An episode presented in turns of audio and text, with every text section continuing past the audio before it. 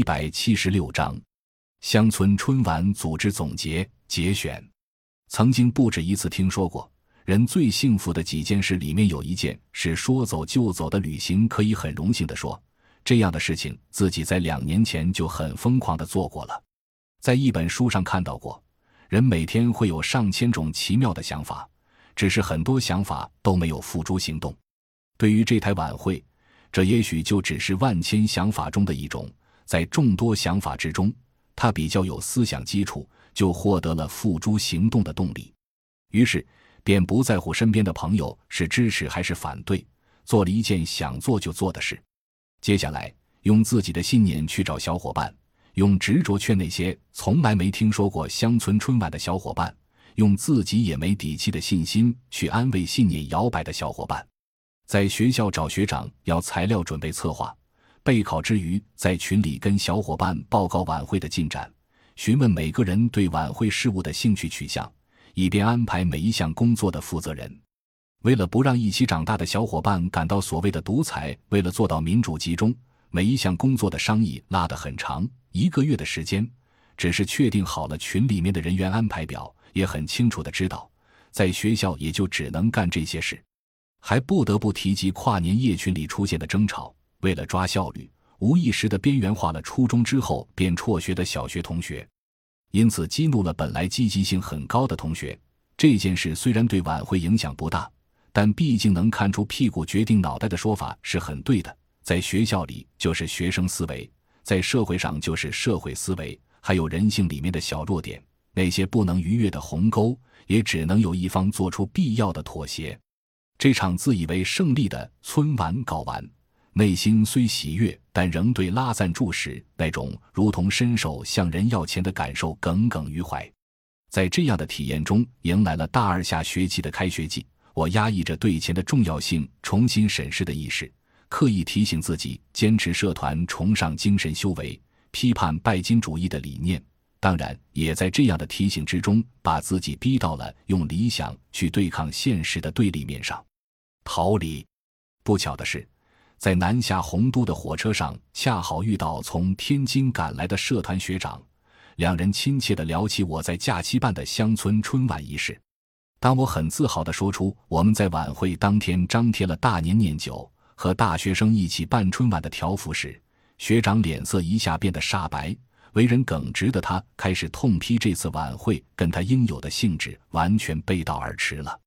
然后两个人在火车上聊到不欢而散，他没有继续解释他对我批判背后的逻辑，我也没有继续询问他所发现的我的问题在哪。他回到自己的车厢，而我就在火车上陷入了对于社团到底要培养什么精神、金钱到底重不重要这些问题的苦苦思索之中。回到学校，我缺席了社团开学初的见面会。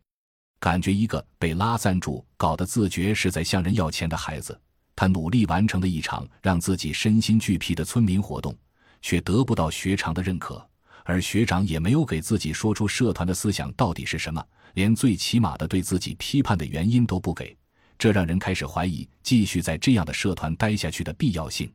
那个学期，社团学长也会找我聊天，也会拉我继续回到社团里参与学习和实践。但已经难以重建对社团的归属感了。我成了一个没有社团，也没有社团以外交际的孤独青年。而那个学期，自己的状态烂到了极点。我再一次踏上了逃离南昌的火车，哪怕一个人在路上，不管去哪，我都一刻也不想待在这座象牙塔里面，甚至是这座城市。而这一次，同样是把终点定在了方野读书所在的城市北京。现在看来。我去找方野发泄内心的苦闷，并不是明智之举，因为他作为一个同龄人，在国际化大都市里所遇到的理想和现实的矛盾，比我要强烈数十倍。他那个时候同样是热锅上的蚂蚁，对于我的到来，当然也做不到平和疏导。相反，他把他在自己社团的经历、大学经历中的苦闷发泄到了我的身上，所以我那次逃离的旅程，并没有在终点处得到正面的作用。倒是在往返途中的火车上，一个人身处周围全是陌生人的环境中，内心忽然平静了许多。回到学校，内心难以平静的状况一直持续着。在那段岁月里，视线里经常出现九姑娘的身影。在我很多次抒发痛苦的 QQ 说说上，或是极度茫然的校园游逛时，都能看到九姑娘的名字和身影。她的点赞、评论或是校园偶遇的笑容，都能够令人心头振奋。慢慢的，自己开始频繁的接触九姑娘，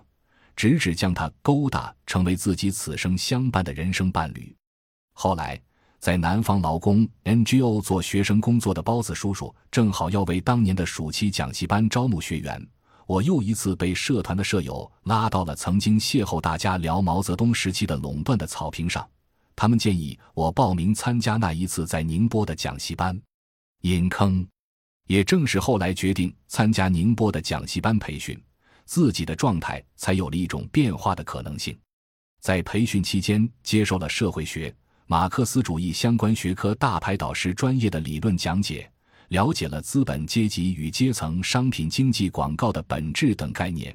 接受了同期学员中认识深刻、理念坚毅的朋友的状态感染，感慨于曾经读过清华、北大的硕士、博士居然能够那么干脆坚定地放弃大好前程，俯首深入底层，在草根群体中搞事情。也接受了在全国各地做农民工组织工作的实践者的行动感召，后来去湖南尘肺村、双喜村做与尘肺病相关的乡村调查，在村子里很多家庭都看到了一位寡妇带着儿女生活，他们的客厅中都摆放着亡夫的遗照，亦有父死母改嫁的孤儿被寄养到近亲家中的状况，但也不乏男丁因尘肺病去世后母女坚强生活的实例。这些不同的状态背后有着相同的遭遇，那就是家里的壮劳力在去深圳当封钻工之后，由于资方没有提供安全的生产条件而致病，因病发后没有提供及时到位的工伤保障而致贫致悲。之后又去深圳工业区打了一个月的暑期工，在那的一个月里，体会到了整日在生产线上做简单重复劳动的产业工人的状态。渐渐地理解了富士康的工人之所以跳楼，跟其在厂里没有业余生活的异化状态有着直接的关系。